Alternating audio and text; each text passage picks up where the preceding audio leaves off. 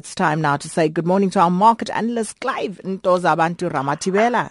Hello! Lots of the morning to you again and to the rest of the listeners as well. Um, I'm hoping that you have faith now that you've seen Tottenham doing, you know, a little bit of a, you know, North London, at least. You know, I haven't been following for a bit, but I must tell you, it, it, it Yeah. pains me no end to think that Tottenham will finish above us. so I, I, I can't take any more pain at this point, Clive. So let's just move enough. along. Fair Asian. Fair markets, yeah, the Yeah. Asian markets now mostly mixed, uh, but they're continuing to show some strength, especially the they're- emerging market currencies. If you look at the currencies, uh, I mean, we, we, we did say even yesterday, they started looking very strong. I, I think it has more to do with the fact that uh, the dollar has weakened. I think that's, that's considerably the reason why even the South African rand still continues to enjoy some sort of strength as well. But the, on the Asian market side, the ringgit, for example, looking very, very strong. If you look at the yuan as well, very, very strong, up by 0.86%. We haven't seen that in a while. Um, and also uh, some very strange other uh, currencies, for example, uh, the dinglet, um, which they use in uh, South Asia. Um, so also very, very positive um, um, um, early on in the early hours of this morning. So what does this tell us? It tells us that um, the, the, the momentum is not coming from the fact that those markets have actually strengthened themselves. Uh, but most of it has to do with the fact that we have seen a little bit of a slump, especially in the energy sector, which has hit a lot of the U.S. companies. If you would have seen the S&P 500 yesterday, and so it's starting to contribute positively to the uh, to those particular currencies. The problem we have is that these currencies, just like the Japanese yen, rely on their currencies actually being weaker those countries rely very much on their currencies being weaker so that they can uh, have a more aggressive um, um, export number. So unfortunately, despite the fact that they have strengthened in terms of uh, their currencies themselves, it's not positive in the sense that it is creating a little bit of a problem for their exports because they start to increase in price and it becomes very difficult to sell uh, their goods uh, to other countries. And then uh, China, they are extending controls on wealth uh, so that officials can look beyond Beijing. Yeah, yeah, yeah, yeah, yeah. Scallops, they've got them now, yeah. No. You know what they're doing, Sakina? This is very interesting. They're actually restricting the family members.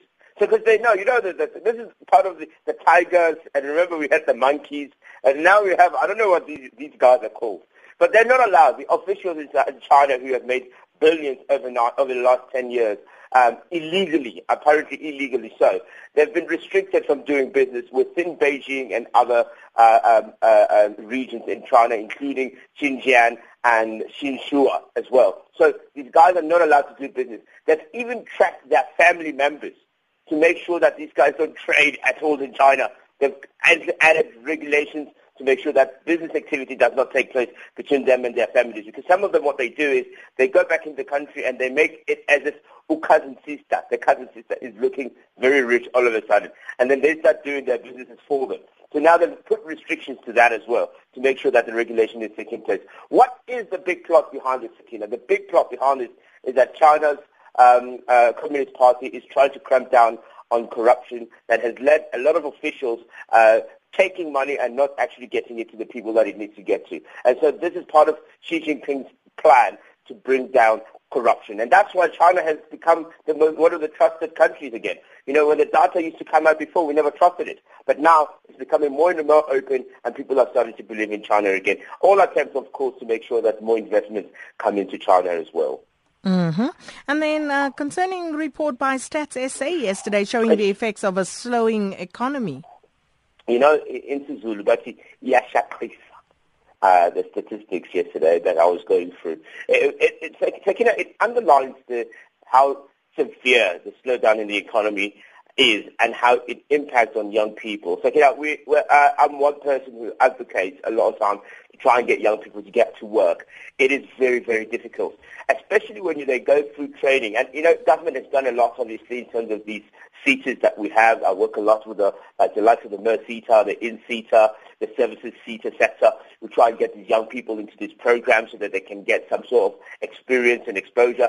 Uh, but then when they go out to work, um, it's still very difficult because obviously what they do through the training um, when they get to the working place, it becomes very difficult. And I speak to business, and they say, we take these young people in, and it's very difficult for them to actually get practical um, uh, uh, um, experience for them. So what they have to do then is then train them again. And for them, as business, it becomes more of a difficult issue because it means that they have to spend on training again, despite these kids having gone through this. And it all goes back to where the standard of the education is. If that is not up to par, if that is not up to standards, it becomes very, very difficult for these young people to be attractive. Remember not so long ago we spoke about the black middle class as the strong gate uh, to our economic reform. That has collapsed because uh, a lot, a lot more black people have actually entered into what we call um, uh, they've become it's become very difficult for them. They've been become debt ridden. So what's happened is um, all those nice things that we used to experience, that we saw the surge of the black middle class, it's all collapsing. The black diamonds, as we used to call them, it's all collapsing because there's not enough entrepreneurs, there's not enough people creating enough jobs to suck up or to take up what is available, the people who are available, who are graduating, who are matriculating, who are moving out of school. So the question is, how do we do it? We need to build a strong middle class, Sakina. We need a very strong middle class. The only way you build a strong middle class is to create sustainable jobs and by supporting small to medium enterprises and also working with business and private sector to try and make sure that this does happen. So it is very sad that we cannot create enough jobs to take on these young people who are eager to learn and to get experience.